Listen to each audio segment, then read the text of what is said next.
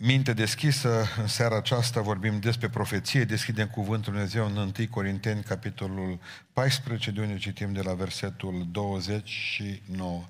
1 Corinteni 14, de la versetul 29. Cât despre proroci să vorbească doi sau trei și ceilalți să judece.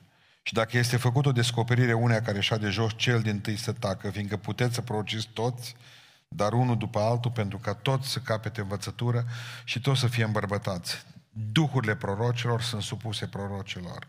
Căci Dumnezeu nu este un Dumnezeu al neorânduielii, ci al păcii, ca în toate bisericile sfinților.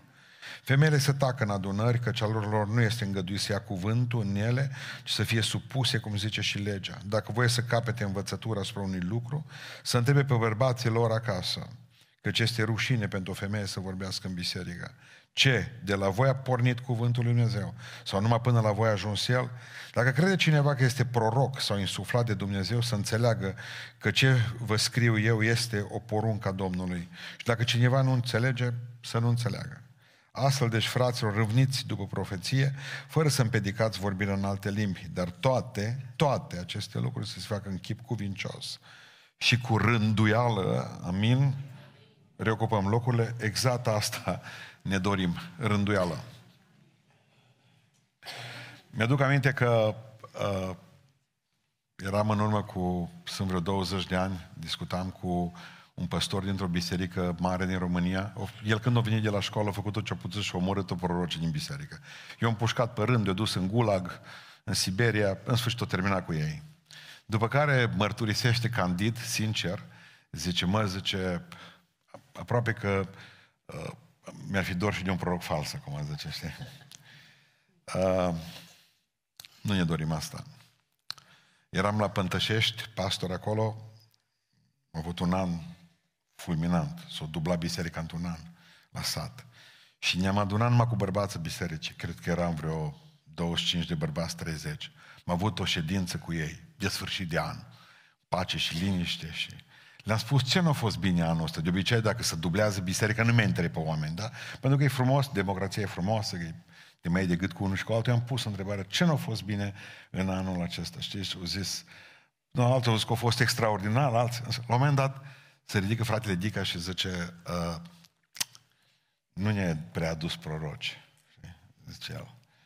Era bătrânul bisericii. La care sare Dani Iova și zice ă, că și ăla nu știu ce e fals, că nu știu mai ce, de cine a vorbit. Și s-a început o ceartă zdravă în acolo. Dica tot o sta liniștit și zice la un moment dat, ă, când s-a calmat toată lumea, zice, frate, aduni și eu unul de la fals, mă, că noi ne zădim și așa. Ei, nu ne dorim nici asta, mă.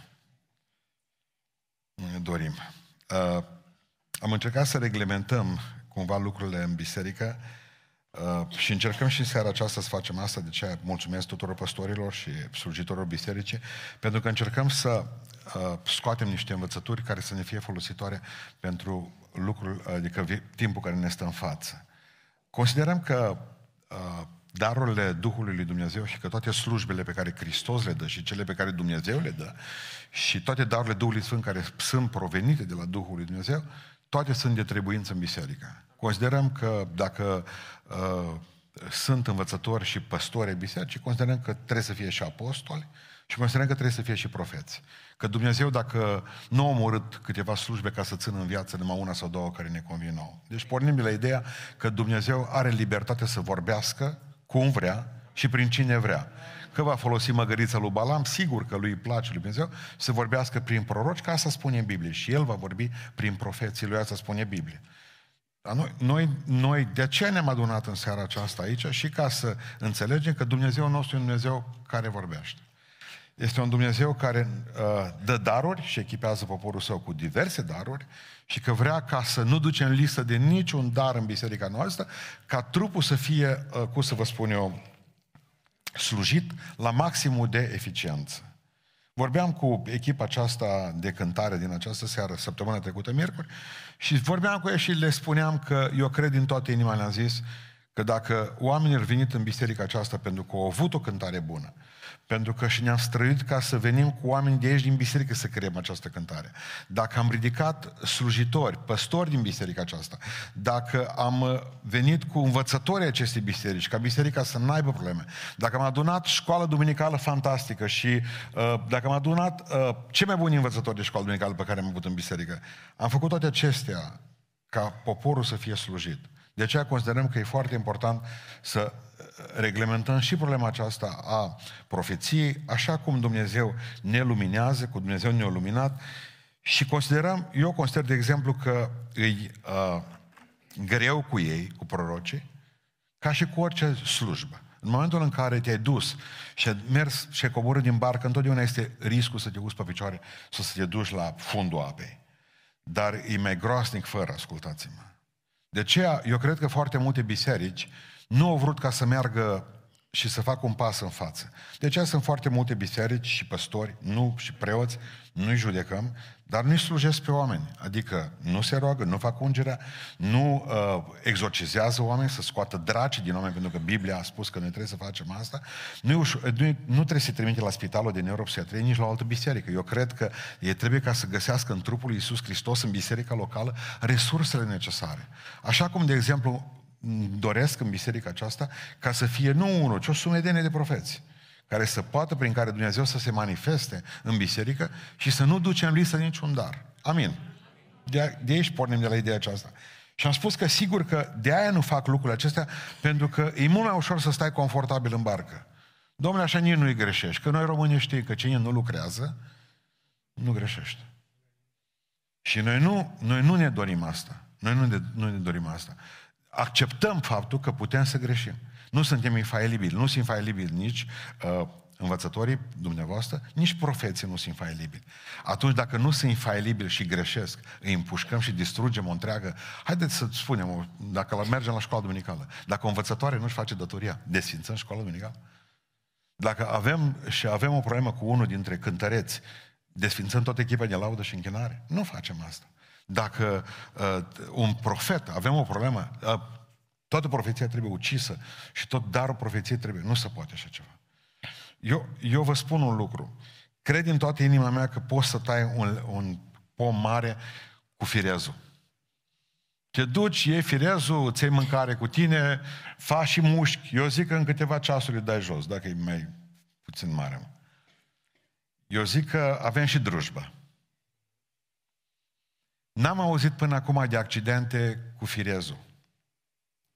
Dar cu drujba, degete tăiate, uh, câte un genunchi, câte ceva. Dacă vă duceți la doctorul Vesa, vă poate spune că totuși drujba e mult mai periculoasă decât firezul. Dar eficacitatea este fantastică. Eu nu vreau să rămânem la firez. Prefer să ne mai tem din când în când, dar să știm că suntem eficienți. Faptul că există profes falși înseamnă că există drujbă și înseamnă că ne mai tem din când în când. Nu vreau să mă întorc la fireză înapoi. Simplu. În vremurile din urmă, spune cuvântul lui Dumnezeu și asta cred din toată uh, uh, inima mea, că înșelătoria va fi mai puternică decât a fost. Știind Satan că mai are puține zile, clipe, își va intensifica această, uh, cum să vă spun eu, înșelătorie. Pentru că el nu-i dracu cu furcă. Nu, el e înger de lumină. Va încerca să lovească în toți slujitorii, va încerca să lovească în toate darurile din biserică, va, va încerca să se strecoare și să semne neghin în grâu. Și cu cât se va intensifica, se va intensifica aceasta, cu cât sfârșitul tot mai, va fi tot mai aproape. Cuvântul Dumnezeu ne spune că în zilele din urmă, dacă pe vremuri era câte un proroc în biserică, în zilele din urmă fiii și fiicele voastre vor profeți. Este semn că Duhul lui Dumnezeu este în noi și cu noi, că rusale sunt în biserica aceasta și aștept ca fiii și fiicele noastre să profețească. Asta înseamnă că trebuie să se gândească și să treacă dincolo de uh, statutul acesta simplu de a fi membru în biserică pentru că părinții lor au fost membri. Eu consider că o invazie în sensul bun de profeți tineri în timpul care vor veni este semn că trăim aceste vremuri uh, ale Harului, ale rusalilor peste noi. Și Domnul să facă din toți tinerii bisericii noastre profeți. Asta credem. În Efeseni, în capitolul 4, versetul 11, spune și l-a dat apostol, pe unii apostoli, pe unii profeți, evangeliști, păstori și învățători, toate acestea să se facă nu pentru folosul evanghelistului, nu pentru mândia prorocului sau pentru dominația apostolului, ci pentru slujirea trupului lui Isus Hristos. Toate aceste daruri, spune cuvântul Lui Dumnezeu, și după aceea spune că în momentul în care Dumnezeu ți-a dat darul acesta, în momentul în care Dumnezeu ți l-a dăruit, îi spunea lui Liviu astăzi că zice că dacă e dar, cum îl poți cere? Să vă explic. Te duci în casă, ai trei copii, să zicem, trei băieți, și le aduci trotinetă, bicicletă și o motocicletă. Și zici, bă, eu le v-am adus ce, alegeți-vă, puneți-vă voi în... Uh, uh, și și-o ales darul. Domnule, motocicleta e a mea. Și l-a ales. El și l-a ales, dar era tot dar, pricepeți? Nu și l-a cumpărat. Eu l-am dăruit. Dumnezeu pune la dispoziția noastră niște daruri. Dar Dumnezeu zice, Mă, sigur vrei să iei motocicleta asta? Vezi că n-ai numai 15 ani. n-ai vrea să împlinești 18 până când poți să iei motocicleta tu. Lasă-l pe frate tău. Tu e trotinetă, că tu ești la trotinetă. Până la urmă totul vine, are de face cu autocunoașterea, cunoaștere pe tine însuți. Da, este un lucru extraordinar ca să râvnești să fii episcop. Că trebuie să umbli după asta. Profeția e un dar în care trebuie să te așezi. Sigur că e diferență între, diferență mare între prorocul Vechiului Testament și slujba de proroc de acum și darul profeției. Pentru că prorocul este un cumul de daruri. Este omul acesta, când l-a întrebat pe fratele Trandafir Sandru, câți oameni au darul profeției în România și au zis sute. Asta a fost uh, întrebarea pe care am pus-o 92 sau 93. Și proroci, adevăr, proroci, cât sunt în România? Deci o 2, 3 maxim. Acest rari. Prorocul e altceva. Nu, și eu nu vorbesc despre proroc în seara aceasta, vorbesc despre cel care are, folosește darul profeției. Vorbesc despre cel cu inima curată în privința aceasta și care, despre care spune în Roman 12 cu 6, verset în care m-am împedicat zdrav în zilele acestea, cine are darul profeției să-l întrebuințeze după mă, mă, mărimea credinței lui. Noi, noi n-ați, băgat, n-am băgat, n-ați băgat de seamă voi, noi, toți care suntem aici, că de fapt noi avem o problemă cu El când de fapt Dumnezeu are o problemă cu credința Lui? Pentru că noi nu ne-a rugat pentru credința lor. Doamne, mărește-le credință. E că copil în credință va fi copil în profeție. Asta spune Biblia. Folosește-ți darul după mărimea credinței tale. Ce să facă prorocul? Să crească în credință. Cu cât va crește în credință, cu atât darul lui se va dezvolta. Adică nu vă rugați pentru proroc ca Domnul să îi dea profeții mai bune, ci să-i crească Domnul credința. Că zice, după măsura credinței lui va întrebuința acest dar. Păi atunci rugați-vă, Doamne, mărește credința. Credință mare înseamnă profeție puternică. Înseamnă că omul acesta a crescut și crește. Observați că cresc uh, împreună, cresc deodată. Cresc simetric uh, credința și darul pe care omul respectiv îl are. Un alt lucru la care mă gândeam în 1 Corinteni 14 cu 3, că zice că profeția este clar pentru sfătuire, zidire și mângâiere. Nu e ceva spectaculos în ea, oameni buni. Noi toți ne-am aștepta, așa vorbește Domnul suflete. Poi mâine mori. E ceva spectaculos. Dar nu are profeție. Sau vezi, zice că bărbatul tău umblă cu... Am auzit asta, ce vă spun, tot ce vă spun în seara asta din auzite, nu trebuie să-mi spună bătrânii. De ce un umbla într-o zi cu cuțit de el? Pe cine vrei să prăpădești? Aveți, zice, în zonă un proroc. Uh, ascultați-mă, noi ne-am așteptat ca, wow, profeția, să fie ceva spectaculos. Nu-i mă, fraților. Este sfătuire, zidire și mângâiere. Cele mai nespectaculoase lucruri care sunt în Biserica lui Isus Hristos. Pentru că noi am așteptat păcatul acelui om să fie dat pe față. Opriți-vă. Dacă e proroc rău, nu știe. Dacă e proroc bun, nu va spune în public pe niciunul că Dumnezeu nu ne cheamă până la biserică să ne bajocorească proroce. Nici ca să spună, vezi că ai păcătuit. Că, ce ai făcut? Că știe toată biserica și te-ai băgat în pământ și ai scormonit betonul ăsta prin mochete, ai trecut până în șeol. Care e situația? Tot timpul ne-a fost frică că prorocul trebuie să fie justițiarul. Ăla care vine și împușcă, ține sabia și vine și spune cu degetul spre tine. Sfătuire, zidire și mângâiere. Apropo, da, despre asta mai târziu, nu mai niciun În vechiul legământ, noi vorbim că era ceva ușor. Nu era, fraților. Atunci, pe vremea aceea erau proroci. Dumnezeu îi dădea. Nu uitați că nu era Duhul Dumnezeu ca lucrare uh, din aceasta care să, să fie răspândită la nivelul bisericii. Dumnezeu avea atunci oameni pe care îi folosea pentru un anumit timp. Cobora Duhul Sfânt peste ei, tu ești prorocul meu. Ce responsabilitate uriașă. Dacă va îndrăzni, spune cuvântul Dumnezeu în Deuteronom 18 cu 20, dacă va îndrăzni cineva, să vorbească de la el ceva, lucruri pe care eu nu le-am spus, zice Domnul. Să fie omorât în mijlocul poporului. Atunci, ce vorbim acum? Nu că nu e important.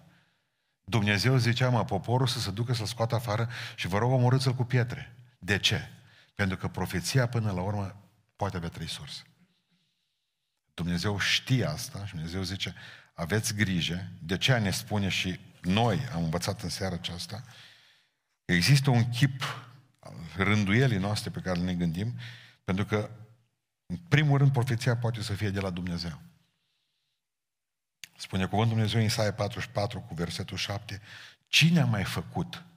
Cine a mai scos? Cine a mai adus profeți ca mine, ce Domnul? Numai El.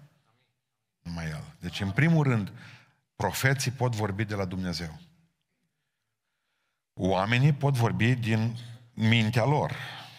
Și zice cuvântul Dumnezeu așa, din firea lor, în Deuteronom 18 cu 20, dacă prorocul care va avea îndrăzneală să spună numele meu un cuvânt, care nu-i de la mine, dacă nu-i de la el, e mintea lui atunci, atunci s-o gândit el, să fie omorât între voi, ce Biblia. Da? E mintea lui. Așa ne-a părut mie, așa ne-a părut nouă. Uite, mie ca proroc mi-a părut ca să-i spun la ăsta un cuvânt. E de la tine. Problema gravă este că omul nu știe. Dacă tu zici așa vorbește Domnul și vorbește mintea ta, nu l-ai încurcat pe ăla, nu l-ai distrus. Da. Pentru că el poate avea dubii la mine, omul. Poate avea dubii. Că el zice, bă, ce-am învățat la școală, ce mai citit? Și am făcut și erate. Am zis, bă, în urmă cu un an v-am învățat lucrurile astea, de, de timp m-am mai, am mai învățat ceva. Eu zic, așa am învățat la școală, așa am citit din cărți. Prorocul zice, așa vorbește Domnul. Păi dacă vorbește Domnul, nu băga de la tine. Lasă-L pe Dumnezeu să vorbească. Da, dar asta nu e suficient de rău. Poate fi ceva și mai rău. Spune cuvântul Dumnezeu că și satana, omul poate vorbi de la diavolul și atunci asta e prăpăt. Vă aduceți aminte întâmplarea din 1 Regi, capitolul 22, când Ahab trebuia amăgit? Zice, cine va amăgi oare pe Ahab? Și s-a sculat un duh dintr-un om care era proroc și eu, zice, voi face treaba asta. Voi fi un duh de minciună în mintea prorocilor și vor profeți toți o minciună de la satană.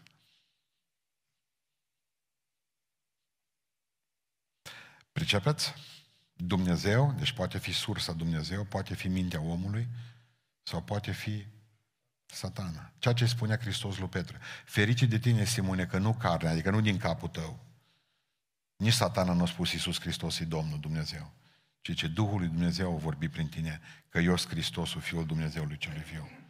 Deci nu, nu carnea, nu mintea, nu creierul, nu legăturile neuronale ți-a spus asta, ci eu. Dragilor, mergem mai departe și Trebuie să înțelegem că fiecare profeție, și hai să vedem care sunt cele trei elemente a unei profeții. O profeție conține trei elemente clare. Și primul element al profeției este revelația. Adică cel care are darul profeției primește un mesaj din partea lui Dumnezeu. Mesaj care poate să fie prin vis, prin vedenie, nu dormi. Este, vedenia este ca un fel de a te uita la televizor și a vedea ce se întâmplă, este o stare nici somn, nici veghe, este vedenie, da? poate prin un cuvânt auzibil să audă lucrurile acestea, poate să aibă un îndemn în Duhul lui, du-te și spune lucrul acesta, dar nu auzi voce, dar ai îndemnul. Nu mai te duci, da? spune un cuvânt sau ridică sau fă ceva sau spune cuvântul acesta. Aceasta se numește revelație, pentru că aici este nevoie de fantastic de multă obiectivitate. Să zicem că ai auzit tu asta, că ai văzut tu asta. Tu. Tu care nu ești, nu știe, bă, ăsta e proroc, aduce aici în biserică și e recunoscut în biserică. Dacă ți se întâmplă, ție. Primul lucru care ți se poate întâmpla este să te sperii îngrozitor. Băi, ce am făcut am? Vis a fost, vedenie a fost, n-am fost eu bine, mulțimea grijurilor. Dacă am primit îndemnul ăsta să mă duc să vorbesc cu celălalt și de obicei foarte multă slujire este îndepărtată din cauza fricii. Dar îți explic un lucru simplu. În momentul în care ai primit un îndemn să te duci și să spui unei surori, Hristos te iubește și Dumnezeu vrea ca să te ridici în toate necazurile. Dacă ai primit cuvântul ăsta, du-te și spune că nu-i de la dracu. Că diavolul nu vrea să spună cuvinte de asta la nimeni. Diavolul vrea să tulbure omul, nu să-l ridice. E de la Dumnezeu, e clar. Problema cu noi se pune nu așa, cu vocea, ci de obicei când auzim un lucru parcă e contra a ceea ce am învățat noi și ne oprește dintr-o dată. Ce bă, dar păi stai că eu nu sunt proroc. De, cine ți-a spus că nu ești proroc? Bătrânii din biserică? Cine a spus treaba asta? Bărbatul tău? Nevastă ta? Păstorul? Pe păi momentul în care te-ai dus, că visul lui Dumnezeu este ca tot poporul să fie alcătuit din profeți. Orice cuvânt de îndemn, de încurajare, ia ca un cuvânt profetic. Profeția spune că este sfătuire, zidire și mângâiere. Nu-i neapărat trebuie să fie ceva predicție în ea, că ți se va întâmpla ceva în două luni și jumătate sau o vreme și jumătate când discutăm și de vreme și jumătate imediat. ce cu asta? Du-te și spune-l, nu e o problemă. Pentru că în momentul acela n-ai cum să fii subiectiv, nici într-un caz. Este nevoie de foarte multă discernere, da, 100%. Vă duceți aminte fapte 16, stai să mergem împreună acolo, să vedeți de ce zic eu că e nevoie de foarte multă obiectivitate. Imediat, să vedeți ce frumoasă uh, uh, întâmplare aici. Zice așa, fapte 16, uh, noaptea, versetul 9, da? Uh, citim și versetul 7 că se pregăteau să meargă în Bitinia și în Asia, dar Duhul Sfânt nu le-a dat voie. Nu s-a supărat Pavel, merg mai departe. Noaptea, dintr-o dată, Pavel a avut o vedenie. Un om din Macedonia, în Europa, stă în picioare și a făcut următoarea rugăminte. Teologii spun că Luca a fost. Trece în Macedonia și ajută-ne. După vedenia aceasta lui Pavel, am căutat îndamnă să ne ducem la Macedonia, căci înțelegeam că Duhul ne cheamă să le vestim Evanghelia. De ce îl stimez fantastic pe Pavel aici, în, în chestia asta. Dorința lui a fost să meargă în Asia. Acolo era. S-a dus probabil în uh, port, nu a fost corabie în Asia. Când? Peste două, trei zile. Atunci nu mergea din oră în oră, cam 5 în 5 minute ca metrou. Peste trei zile. Bine, o venit de acolo supărat, n-am putut pleca în Asia. Noaptea revedenia, nu Asia, Europa. Nu i-a trecut prin cap, nu i-a plăcut. Dar au zis, dacă Dumnezeu mi-a vorbit, Observați? Înțelegeți ideea? Dumnezeu a zis, păi dacă eu am învățat într-un lucru, băi, eu nu pot proroci că eu sunt baptist. Pe exact cum ar fi zis Pavel, nu mă duc eu în uh, Europa, eu mă duc acolo, Dumnezeu m-a pus pe mine să mă duc în... Nu, nu, nu, Dumnezeu de multe ori te poate schimba. Dumnezeu poate să schimbe și mai ales atunci poți să înțelegi un lucru, când Dumnezeu te scoate din zona asta de, de dormit, de confort, Dumnezeu vrea să spună, uite, du-te și fă lucrul acela. Păi știi, eu sunt o femeie timidă, sunt un bărbat timid, eu nu pot să fac lucrul acesta. Ei, exact înseamnă că e de la Dumnezeu. Înseamnă că vrea ca să capete îndrăzneala credinței. Este ceva ce nu-ți convine, este ceva ce poate nu-ți place, este ceva ce n-ai mai făcut până atunci. Nici eu nu mai fost în Europa până atunci. Da? Bun. Deci, în primul rând, există o revelație. Revelație care poate să fie pe multe, în multe căi și multe feluri. Dau un exemplu. Azi noapte am visat un vis. Eu uit, uit și când sunt treaz, da, păi când visez. Bun. Și uh, uh, toți medicii îmi scriu o grămadă, îi mulțumesc lui Calim Argineanu să asculte predica asta, îi mulțumesc pentru indicațiile prețioase cu ce să eu să mai aduc aminte. Dar mai bine, cred că e mai bine așa, să nu mai aduc aduc aminte atât. S-ar putea să nu le iau medicamentele. Uh, bun. Și azi, dimineața, azi noapte am vizat un vis cu cineva, cu un frate. M-am dus și în, acolo era o problemă cu el. Și simțeam că se agită și se frământă. Și dimineața la prima oră, la 9 pe la 9 dimineața la mine prima oră, îl sun și spun, vezi că m-am visat cu tine și era vorba de un lucru. Frate, zice, la ora 9, la ora 8 azi dimineață, zice, is, ispita aia a venit peste mine. Acum zice, știu ce răspuns să dau. Deci în vis, eu îi spuneam lui în vis, bă, să nu faci aia, nici, nici într-un caz. Să nu te combini cu chestia aia, să nu faci nicio lucrare în, în domeniul. L-am sunat la ora 9, dar satana s-a sculat mai dimineață ca mine. La 8 era... Ce le interesează pe diavolul că m-am culcat eu la 3? Asta a fost ideea. El s-a trezit dimineața, la ora 8 îi spusese la om deja.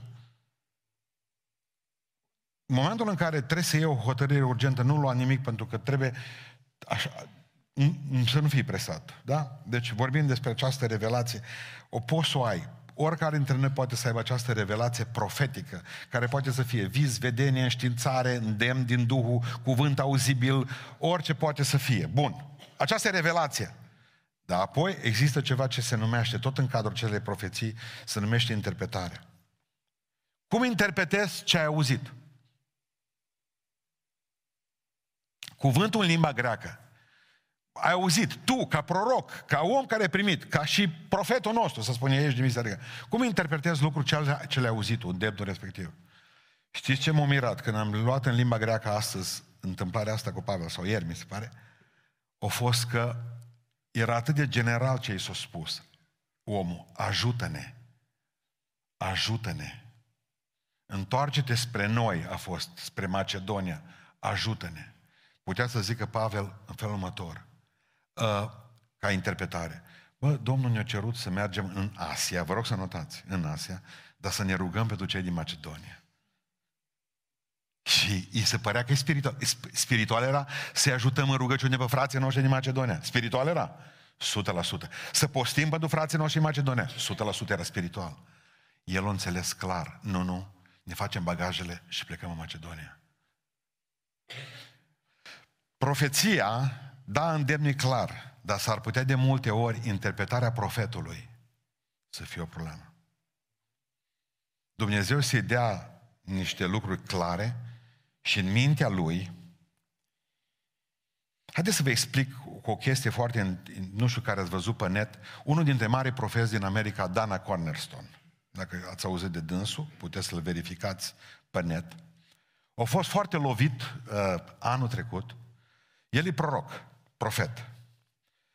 Și el a avut în 2020 niște profeții, în 2019-2020 asta a fost, dar cele din 2019, uh, de la sfârșit a fost așa, că au văzut că era o 2020, să nu greșesc.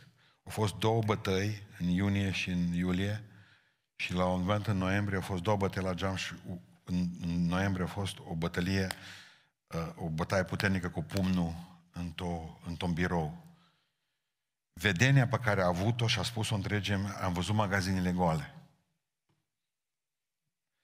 Zice, am văzut răboi în toată America, să băteau oameni între ei și zice, magazinele le-am văzut goale. El a avut lucrare din partea Domnului, da, în noiembrie a fost bubuitura, pum puternic. Dar interpretarea a fost nereușită. El a înțeles, va fi foamete și cum a interpretat-o? A zis, faceți-vă rost de alimente. I-a pus pe oameni să golească rafturile, că au crezut că e vorba despre foamete, dar nu a fost vorba despre foamete, a fost vorba despre Trump, căderea lui. Toți americanii l-au judecat pentru că au zis că a fost lucrarea greșită. Lucrarea n-a fost greșită. Interpretarea lui a fost greșită.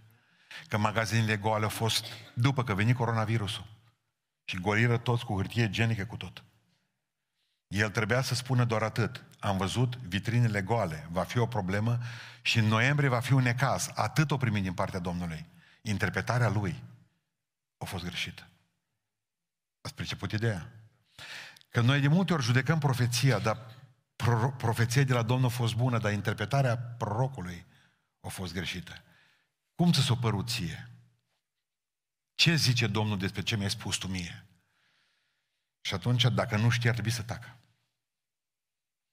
Cele mai multe probleme le-am avut cu faptul că o spus Dumnezeu ceva și El o spus cu totul altceva. Mai bine să zici, nu știu. Domnul mi-a arătat atât doar. Decât să vină din mintea Lui cu o interpretare care nu funcționează. Că asta ne dă peste cap Adică nu profeția a fost falsă, ci încă o dată interpretarea greșită. Bun. Acum urmează partea a treia unei profeții. Deci avem revelația, avem interpretarea și apoi aplicarea. Aplicarea. Ce fac cu ce am auzit? Nu, haideți să vă spun eu ce fac eu, ca om, cu ce am auzit eu. Domnul a spus să-mi schimb calea. Bun? Haideți să mergem, mergem împreună în Faptele Apostolului, capitolul 21. Să vedeți uh, o problemă ciudată. Faptele Apostolului, capitolul 21. Citesc de la versetul, mai puțin, de la versetul 9. El, uh, Filip, despre Filip vorbește, avea patru fete fecioare care profețeau, toate. Patru fete, patru profetese în casă. Și Filip, diaconul, era și profet. Fiindcă stăteam de mai multe zile acolo, un proroc, un alt proroc, nu fetele lui, da? au venit, numit Agab, s-a pogorât din Iudeea și a venit la noi. A luat brâul lui Pavel, Pavel fiind în camera respectivă, și a legat picioarele și mâinile și a zis, iată ce zice Duhul Sfânt. Așa vor lega iudeii în Ierusalim pe omul acela al cui este brâul acesta și îl vor da în mâinile neamurilor. Deci a făcut cu el școală duminicală cu Pavel. A luat brâul de la pieptul lui Pavel, s-a legat cu el și a spus, iată ce ți se va face dacă tu te duci la Roma. La Ierusalim, vă rog să-mi iertați. Când a auzit lucrul acesta, atât noi cât și cei de acolo am rugat pe Pavel să nu se suie la Ierusalim. Clar. Deci fetele lui Agab, uh, fetele lui Filip, Agab prorocul, Filip, toți l-au rugat, Luca l-a rugat, să nu se suie la Ierusalim. Atunci Pavel a răspuns, ce faceți de plângeți așa și îmi rupeți inima? Eu sunt gata nu numai să fiu legat, dar chiar să și mor la Ierusalim pentru numele Domnului Isus Hristos. Când am văzut noi una ca asta, zice, n-am mai putut să zicem decât atunci ce facă să voia Domnului. Cine a greșit? Răspundeți, că e minte deschisă. Profeția nu a fost de la Domnul? Profeția a fost de la Domnul, interpretarea lui Pavel și aplicarea lui a fost dezastru. Era simplă și interpretarea. Bă, iudeii ăștia la care tu vrei neapărat să mergi să le predici în Ierusalim, ăștia te vor da legat și tot legat vei fi până la sfârșit. Nu te du. Nu te du. El a zis, nici vorbă. Atât de mult o ținut să predice în Ierusalim, el până atunci nu mai predicase în Ierusalim. Atât de mult a fost ca să, să ducă și să, să meargă în fața templului și să-i facă pe toți praf. Încât au aplicat greșit asta. Simplu. Ce faci cu ceea ce auzi tu? Eu am ajuns la concluzia că eroarea revelației e cea mai mare totuși până la urmă. Că dacă interpretăm greșit o profeție și o aplicăm greșit, nu e atât de grav decât dacă ceva e de la satana. Adică, în momentul în care profetul vine, de aceea zic, el trebuie să urmărească, să urmărească sursa. Pentru că o putem interpreta greșit și nu-i prăpăd.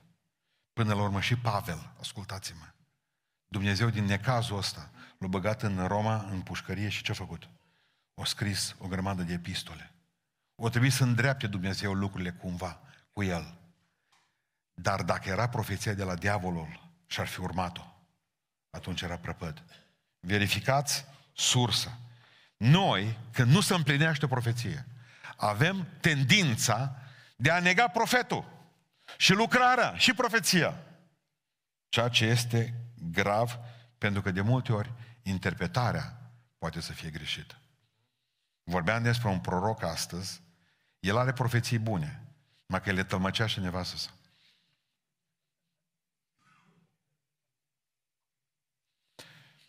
Iar interpretări. Percepeți?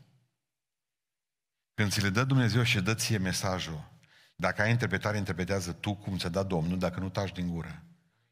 Nu pui pe altul să interpreteze în locul tău altceva. Adică și noi și profeții trebuie să examinăm orice profeție, ca asta spune Sfânta Scriptură. Bun. Și atunci vom zice noi, dar cum arată atunci o profeție adevărată? În primul rând trebuie să aibă scop bun. Profeția adevărată trebuie să aibă un scop bun. Dacă nu are scopul respectiv, în 1 Corinteni 14 cu 3 v-am citit astăzi, că orice profeție este spre zidire, sfătuire și mângâiere. Bun, dar atunci înseamnă că profeții trebuie să fie niște păpuși care să spună numai ce vrei să auzi? Nu, nici vorbă. Am fost de față la profeții că l-am văzut pe om călcat în picioare și am zis, nu mai rămâne nimic de el. Știam că e prorocul Domnului, mai mă gândesc, bă, și totuși ceva simțeam că e de la Dumnezeu. Cum? Tonul. Într-adevăr era usturătoare cuvintele, dar tonul era blând. Bun. Emana dragoste. Pentru că, să vă spun o chestie, profeția trebuie ca să... Dar mergem la Ieremia. Ce Dumnezeu lui Ieremia, fiți atenți în capitolul 1, te fac profet. Dumnezeu a zis lui Ieremia, te fac profet. Și acum ascultați. Ca să smulgi și să tai. Prima dată. Prima dată. Să smulgi și să tai. Doi. Să dărâmi și să nimicești. Să smulgi și să tai, să darmi și să nimicești și apoi din toată să zidești și să sădești. Aceasta e finalitatea oricărei profeții. Adică, da, mă, zice, am smuls, zice, copacul ăla, am smuls burenile astea, am săpat pământul și v-a durut când am săpat prin profeție. Și atunci, după ce v-am executat și am tăiat tot, Domnul să vă binecuvintez. Nu, nu.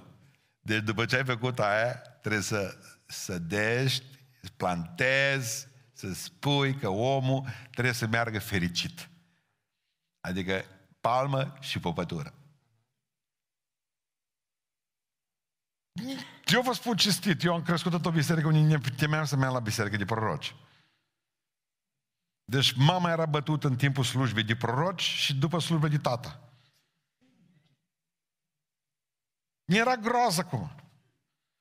Prorocul ne bătea la ora de rugăciune, păstorul, ne, predicatorul ne bătea la timpul de evangelizare, tata ne bătea după slujbă.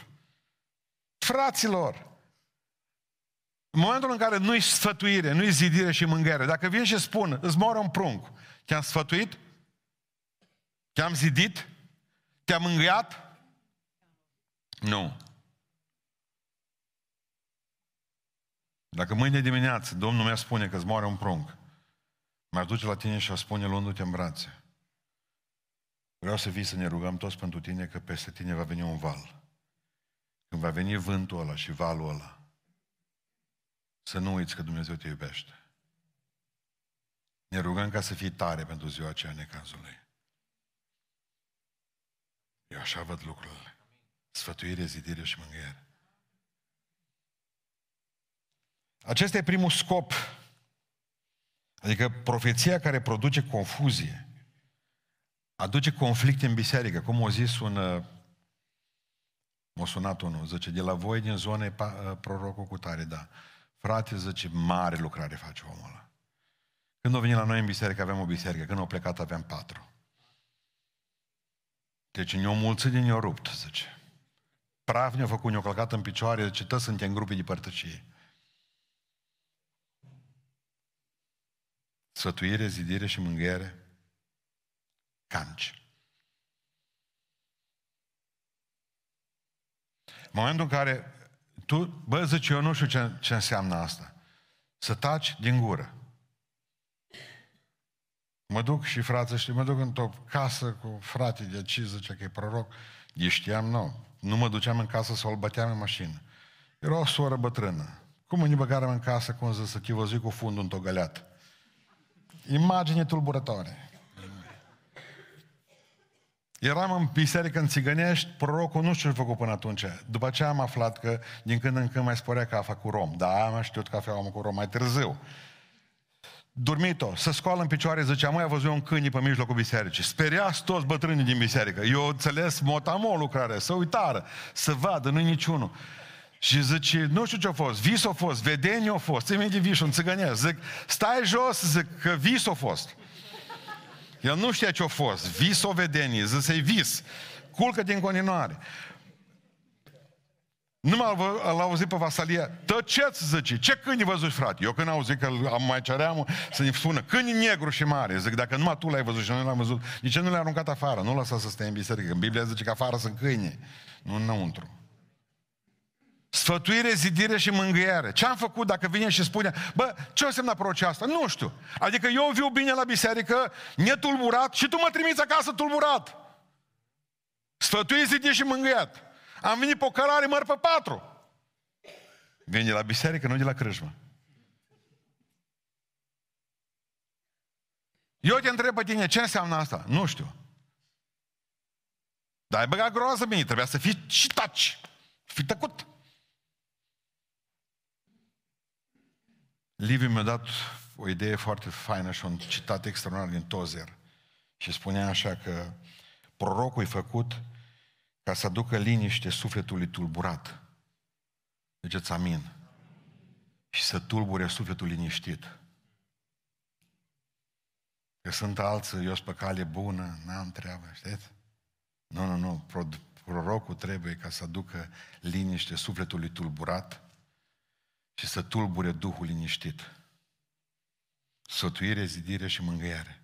Doi, o profeție bună e întotdeauna în acord cu litera și spiritul Scripturii. Amin. 2 Timotei 3 cu 16. Toată Scriptura este însuflată de la Dumnezeu. Amin.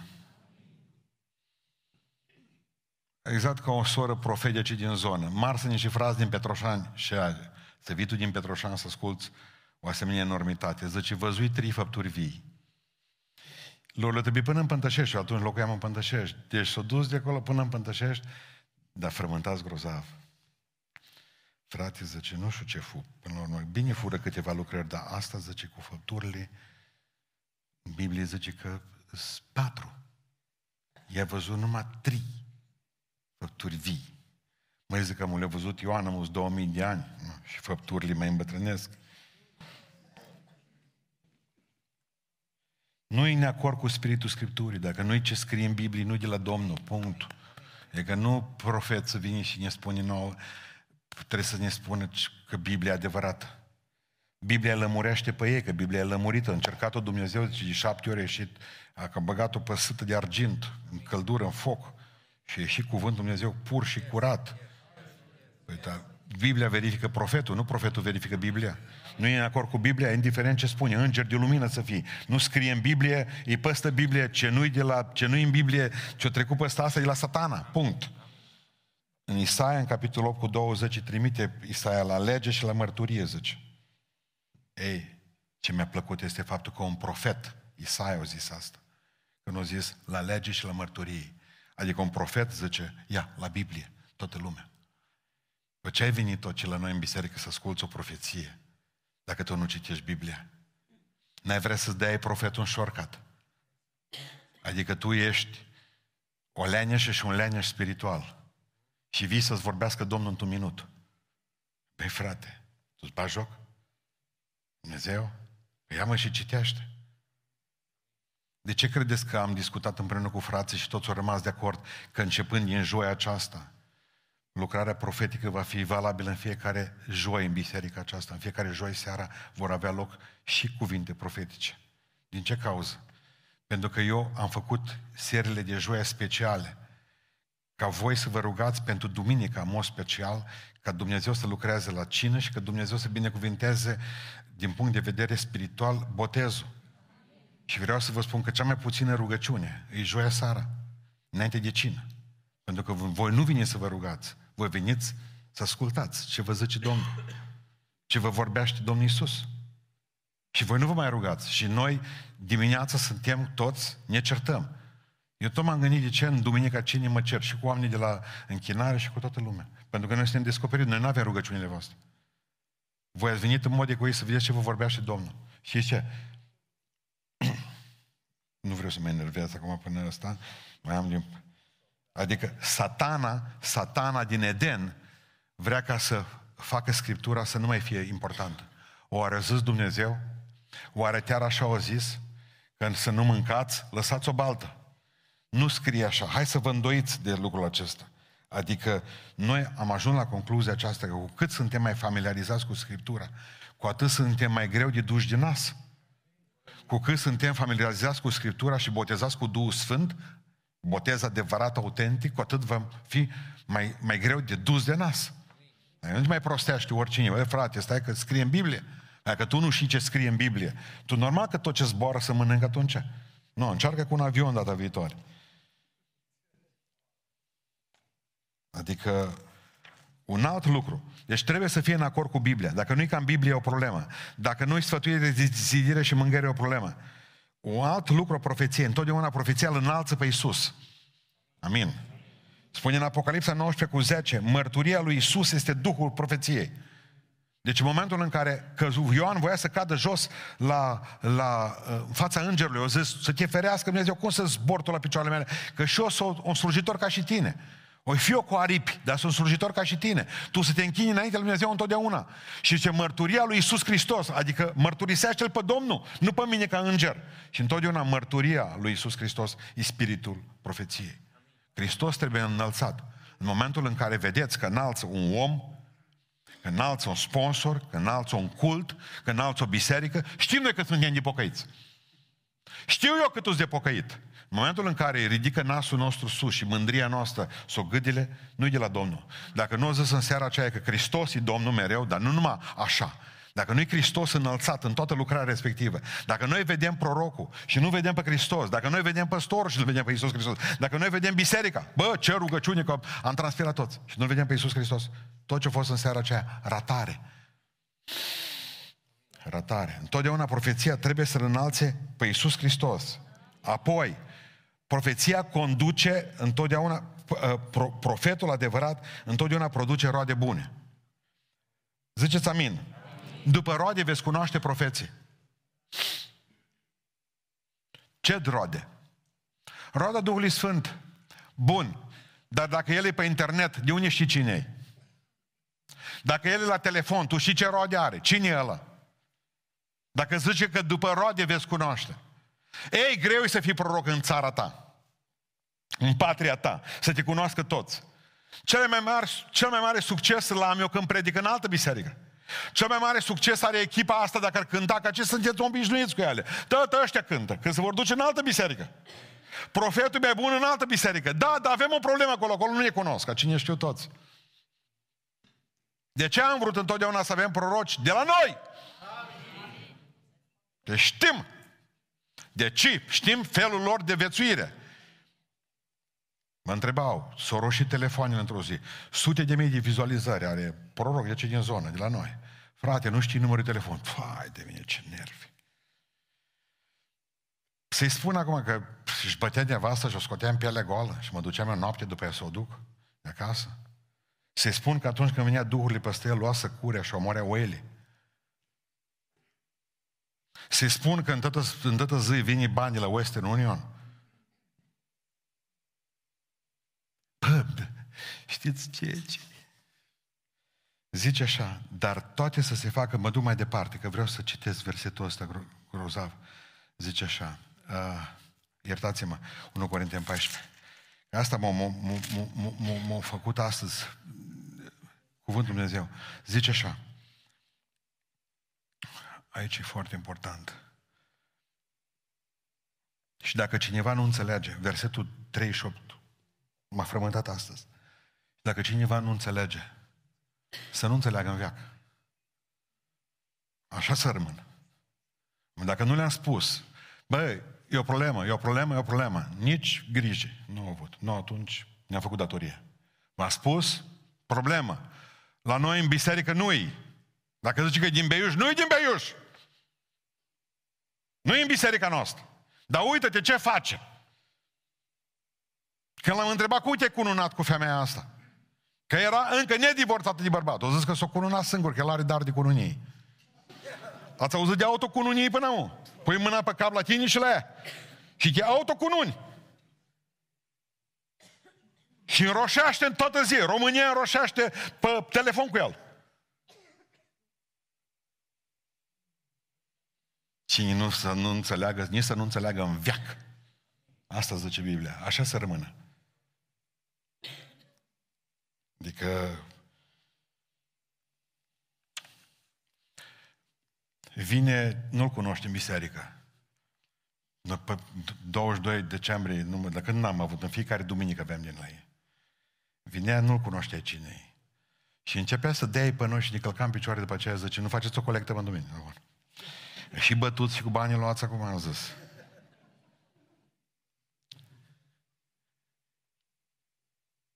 I-am spus, în, în vremuri, Tertulian zicea că în vremuri, întotdeauna, în vremuri de, de, de foame, te să mulțesc numărul prorocilor.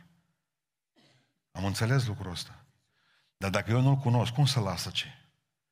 Eu nu sunt numai păstorul bisericii, eu sunt și câinele de pază a turmei. Eu sunt dulău și ăștia sunt și păstorii și dulăii. Ăia cu legați cu lemn aici în față. Mai țineți minte ăia blănoși așa și... Exact. Asta e treaba noastră, că Dumnezeu o să ne ceară nouă socoteală pentru asta. Păi, dacă... De ce nu-l primești? Că voi nu primiți ce? Dacă vine la cineva la tine acasă, un bărbat amul la noapte, la 12, ce vrea să culci la tine în bucătărie, leși? Atunci nu vă vorbiți mai... Mă luați pe mine, că de ce nu l-ați primit pe ăla? Primiți-l voi acasă la voi. Nu primit fratele Jula pe unul și o fura butelie. Ce Jula, eu primit ori de oaspeți, rămas fără butelie. Adică mai este ceva, nu-i profeție falsă, o să mergem acum iar, o să fie o nebunie la jumate predici. Uh, întotdeauna profetul uh, și un lucru foarte important. Dacă conține predicții despre viitor și nu se împlinesc profeția, aceea nu e de la Dumnezeu.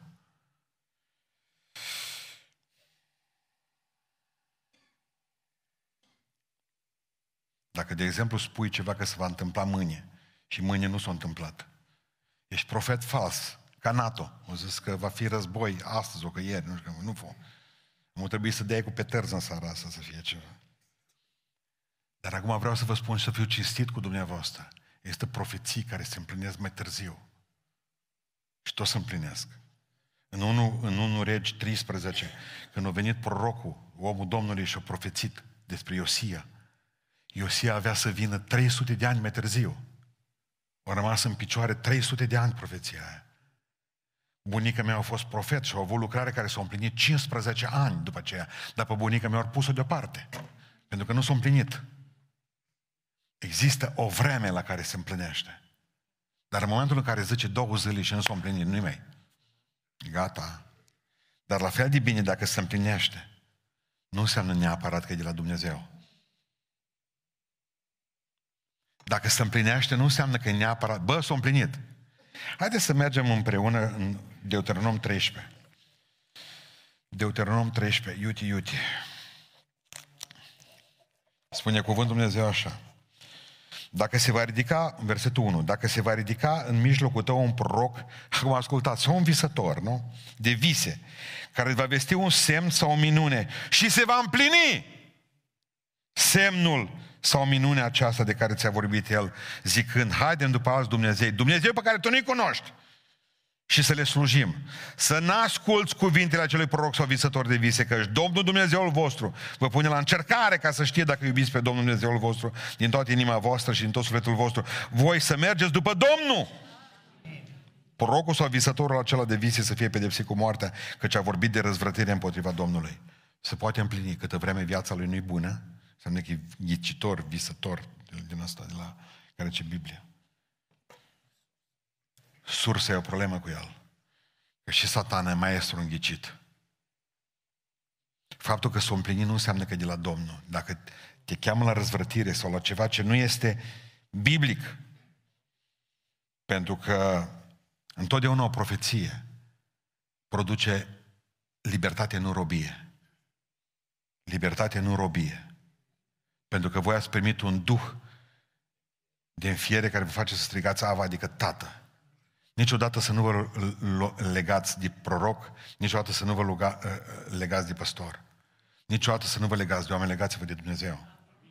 Pentru că așa de ușor se poate transforma Jim Jones, da?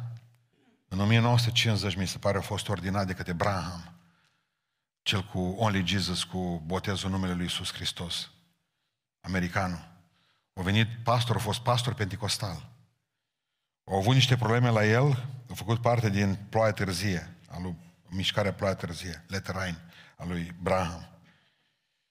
El a predicat un fel de socialism uh, apostolic și la 45 de ani, cât să avea, mi se pare, s-a mutat în Guiana, în Guiana franceză și a făcut un, un, un sat numit Jonaston. Profeția, avea dar de vindecare, profeții cu da și amin. Și într-o noapte o adus ceanură și i-a pus că o primit din partea Domnului că tot să-și ia viața.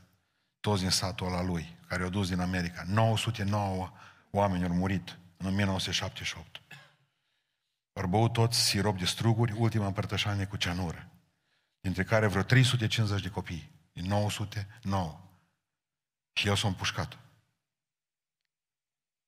Avea dar de vindecare, a făcut vindecări cu cârjele pe sus, avea profeții clare. Hei, după roade veți cunoaște. Nu vă legați de oameni, legați-vă de Dumnezeu. Dumnezeu vorbește în asta. Adică întotdeauna... Și acum vreau să vă spun, de fapt, ultima chestie cu profeția ca să fie adevărată. Întotdeauna e atestată de Duhul Sfânt din tine. Până acum toate au fost obiective. Asta e singura problemă subiectivă. Pentru că tu poți să fii subiectiv. Bă, să nu că e pentru mine. Trebuie să fii foarte atent cu tine. Atent cu tine. Pentru că o respingi de multe ori, dar poți să o respingi dacă spune să te pocăiești. Mă, mie spune, mă. Știi? Dacă te-o lăudat și zice, tai, ai pentru mine, să-mi că e din partea Domnului. Ce vreau să vă spun uh, tehnic în biserică, ce trebuie să facem? În primul rând să știe și păstorii și voi toți din biserica aceasta că din punct de vedere biblic păstoriu și ceata păstorilor e singura autoritate, singura autoritate responsabilă în conducerea bisericii locale. Ce-ți amin? Asta spune Biblia. Adică spune în felul următor, da, zice cuvântul, noi însă nu ne lăudăm dincolo de măsura noastră, ci în măsura marginilor pe care le-a însemnat Dumnezeu câmpului nostru ca să ajungem până la voi. Ascultați-mă, prorocii au niște margini stabilite. Și asta e treaba noastră a păstorilor, să punem aceste margini. Și o să vă explic de ce le-am pus. Când am zis, eu după mine, Duhul Sfânt poate să vorbească oricând în biserică. Dreptul lui. Dar Duhul Sfânt a ținut cont de ceea ce am zis noi în biserică. Doamne Dumnezeule, duminica dimineața, duminica dimineața, uh, să uită oamenii la noi, zeci de mii de oameni care nu înțeleg mulți ce se întâmplă. Și noi nu suntem mai noștri numai. Și am zis, Doamne, duminică dimineața și duminică seara, nu ne vorbi prin darul profeției, ci prin cuvânt, prin cântare, prin rugăciune. Și joia vorbește-ne, Doamne, și acum fiecare joi va fi liber. Oricare dintre voi vă puteți. Dar n-am oprit decât la nivel de biserică. La nivel nu la nivel micro, adică dacă ai avut o profeție, tu și duminică dimineața cineva a venit și ți-a spus, am avut un îndemn pentru tine, am avut un cuvânt de încurajare pentru tine, am avut un cuvânt de zidire, a fost liber, nu a fost o problemă. Și astăzi se pot merge în continuare, cred că ați înțeles ideea. Dar noi am considerat ca, ca păstoria bisericii că noi dăm socoteală.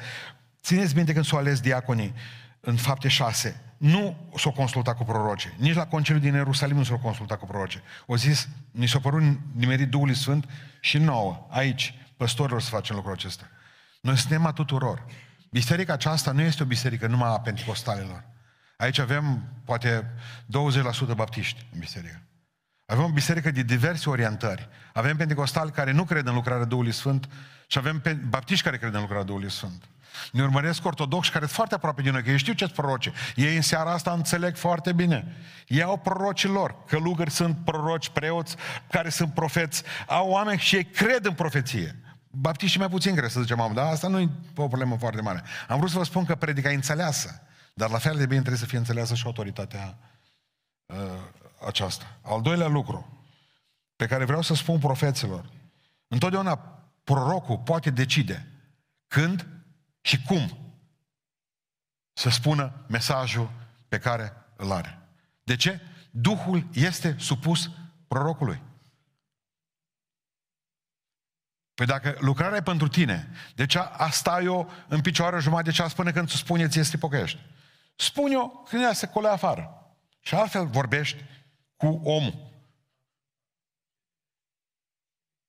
Îl ridici. Nu se mai teme că se întâmplă, că zici ceva, că nu-și mai care. Bun. Dacă ai avut profeția, să zicem, uh, luni, eu spui joi. Dacă o fost joi, vii în biserică și spui, bă fraților, uitați, am avut pentru biserică o anumită lucrare. Nu cred că am oprit niciodată, nu mi-aduc aminte să fie oprit un proroc care a venit să ne spună, uite, am avut o lucrare, te rog frumos, spune ce ți-a spus Domnul. Spune, liber. Duhul este supus prorocului. Adică, bă, nu m-am putut abține, cam mi-a dat Domnul. Ei, ei nu profețesc în transă. Noi nu suntem sub hipnoză. Că nu știm, nu m-am mai putut abține. Nu, nu, nu. Numai, proroci, numai preoții și prorocii lui Bal pronunceau în transă. A noștri au mintea clară. Vreau să mai înțelegeți ceva. Profeția este întotdeauna în limba română. Dar atunci mă întrebați de ce zice, de exemplu, tinerii noștri, ce fac ei? Ei să pun și numără cuvintele în alte limbă a prorocului, că eu știu ce fac. Și zice, am mutat acele lucruri, le zice, dar dincolo tălmăcire în română, le-am explicat un lucru. Nu are legătură, 99% nu are legătură ce-o zis în alte limbi, două cuvinte acolo cu restul mesajului. Dar atunci ce le spune? E rugăciune în altă limbă ca noi să tăcem din gură atunci când prorocul spune ca să știm urmează. E clopoțel, omul, dacă vreți să spuneți. Dacă i-am dat un clopoțel, zi în România ceva, dar sună din clopoțel. Da? Sună din clopoțel, noi ne oprim și spune mesajul. Deci nu are legătură decât atunci când este vizată de o tălmăcire. Atunci avem un mesaj pe care poate să și-l tălmăcească singur sau poate că nu are decât cuvântul în altă limbă și cineva tălmăcește, cum am văzut de atâtea ori în biserica noastră. Ați înțeles ideea asta? Posibil. În momentul în care el nu se poate abține, avem o problemă. Niciodată, niciodată, profetul, din punct de vedere biblic, nu are voie să întrerupă o cântare. Nu are voie să întrerupă o rugăciune. Nu are voie să întrerupă o predică. Pentru că spune în Biblie că toate să se facă una după alta și cu rânduială. Zice, unul să cânte, unul să profețească, după ce o tenată la profeția, celălalt să predice, celălalt să aibă un îndemn, un psalm, toate să fie una după alta. Păi amul, dacă eu predic, tu profețești în dreapta, eu te cântă în stânga și unul ne vede al patrulea, nu ce că e balamuc. Ba da, neuropsia trăiește da. Păi înseamnă că dacă tu mă întrerupi pe mine, înseamnă că eu am fost greșit, tu ești tu. Unul din doi e greșit. O nu spune ce trebuie să spun bine, ești de la O nu spui tu că nu ți-ai ales momentul. Biblia zice că toate să se facă una după alta. Pentru că Duhul este supus prorocului. Toate trebuie făcute cu rânduială. Apoi mai este ceva ce vreau să spun profeților. Întotdeauna când uh,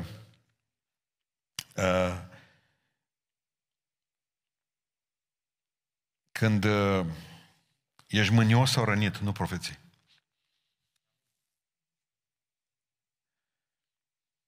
Normal, noi suntem niște slujitori care venim de acasă cu niște probleme.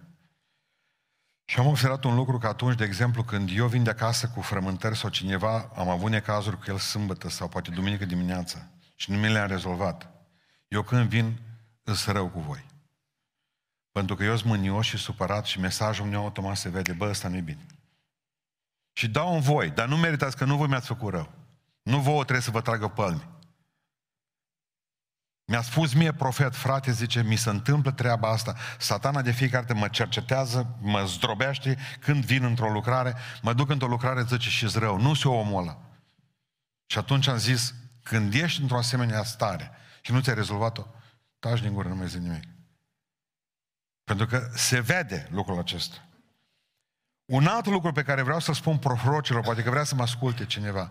Nu vă rugați pentru cauze necunoscute. Nu vă rugați pentru cauze necunoscute. Noi nu ne rugăm aici pentru cauze necunoscute. Nu mă rog pentru nicio cauză. Domnul cunoaște, rogă-te tu pentru el. Și cu Domnul. Nu veni la mine. Am o cauză înaintea Domnului. Rămâi cu ea. Așa cum, de exemplu, spune că Raisa e bolnavă. Așa cum spune că Miriam are șase ani și are cancer. Vă rog frumos să spuneți, tu am o problemă, fur. De ce nu suntem vindecați? De ce nu suntem eliberați? Prorocii, dă-le la proroci. Am o cauză înaintea Domnului, am o cauză înaintea Domnului. Șarlatan ce sunteți? Nu numai că ispitiți pe Domnul, ispitiți prorocul. Vă ispitiți pe voi. Cum adică ai o cauză? Ce ești tu?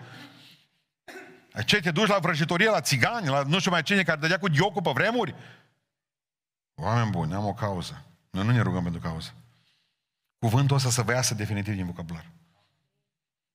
Problema mea este asta, asta, asta. Rugați-vă pentru mine. Rugați-vă să am biruință. Nu e o cauză. Nu mă rog pentru asta. Biruință pentru ce? Poate vrei să faci avort. Eu pentru ce mă rog? Ce biruință? De unde să știu ce e în mintea ta cuvântul de biruință? Ce vrei să fie? Rugați pentru mine să am biruință. Să spargi o bancă? Vrei să furi BCR-ul mâine?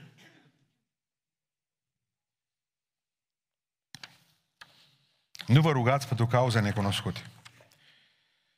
Nu cedați presiunilor atunci când nu aveți niciun mesaj de adus. Nu aveți că te trezești cu în casă, ca proroc. Scoate pe ușă afară. Bunica mea a fost proroc, venea la noi în casă. Nu mă ispiti. Dacă Dumnezeu îmi dă un mesaj, vin eu la tine. Vin eu la tine. Vin eu la tine. Nu vini tu la mine. Nu vini tu la mine. Eu nu-s mașină de prorocit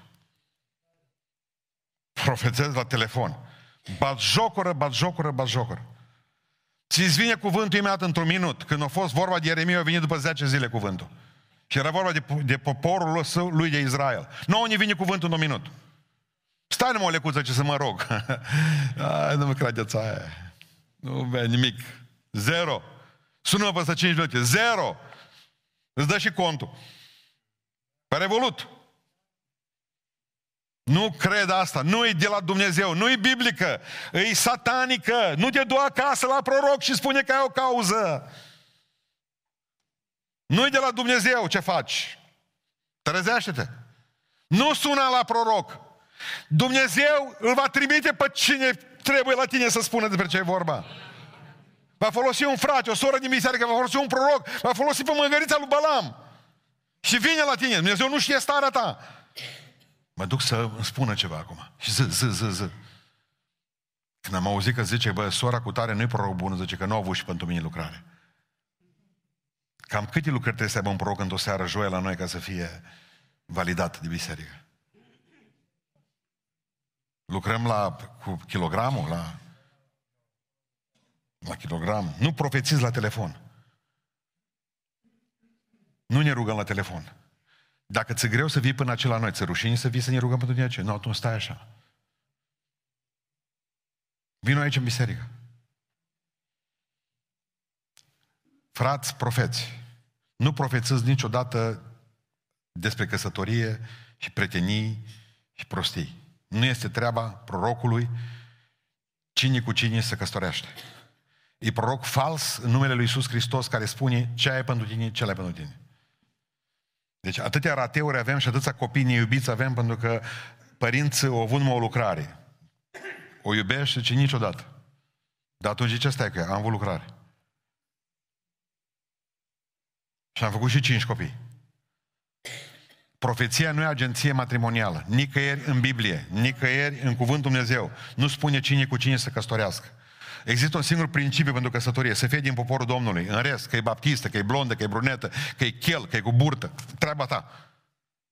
Nu mai pune pe Dumnezeu vina acum. Nu mai pune pe Dumnezeu vina. Nu ispitiți prorocul. Nu-i treaba voastră ca proroci să-i conduceți că veți deveni un fel de Jim Jones, care până la urmă veți face un popor la care le veți da ceanură în fiecare zi. Uh, păstrează, și asta este ceva ce trebuie să o spun acum, întotdeauna păstrează secretul profeției și nu spune la nevastă ta sau la alți frați. Prorocule, care mă auzi acum, tu ești sub aceeași taină ca și mine ca păstor. Nu avem voie să spunem nimic. Dacă ai un mesaj pentru un om, mesajul ăla să rămână pentru omul ăla. Nu spunem biserică în altă parte că nu-i treaba noastră. Să știm și nu da pe față taina acelui om pentru că ești sub blestem. Dacă ai o lucrare pentru un om, du-te la omul respectiv și stai de vorbă cu omul respectiv și acolo să moară în clipa aceea. Tu trebuie să fii un ajutor pentru el. pentru omul ăla. Profeția pentru un om, pentru un suflet, nu este pentru mică publicitate. Punct.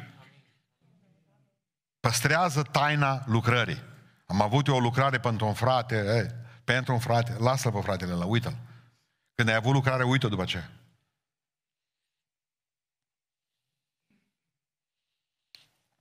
Nu operați cu darul profetic oriunde și oricând.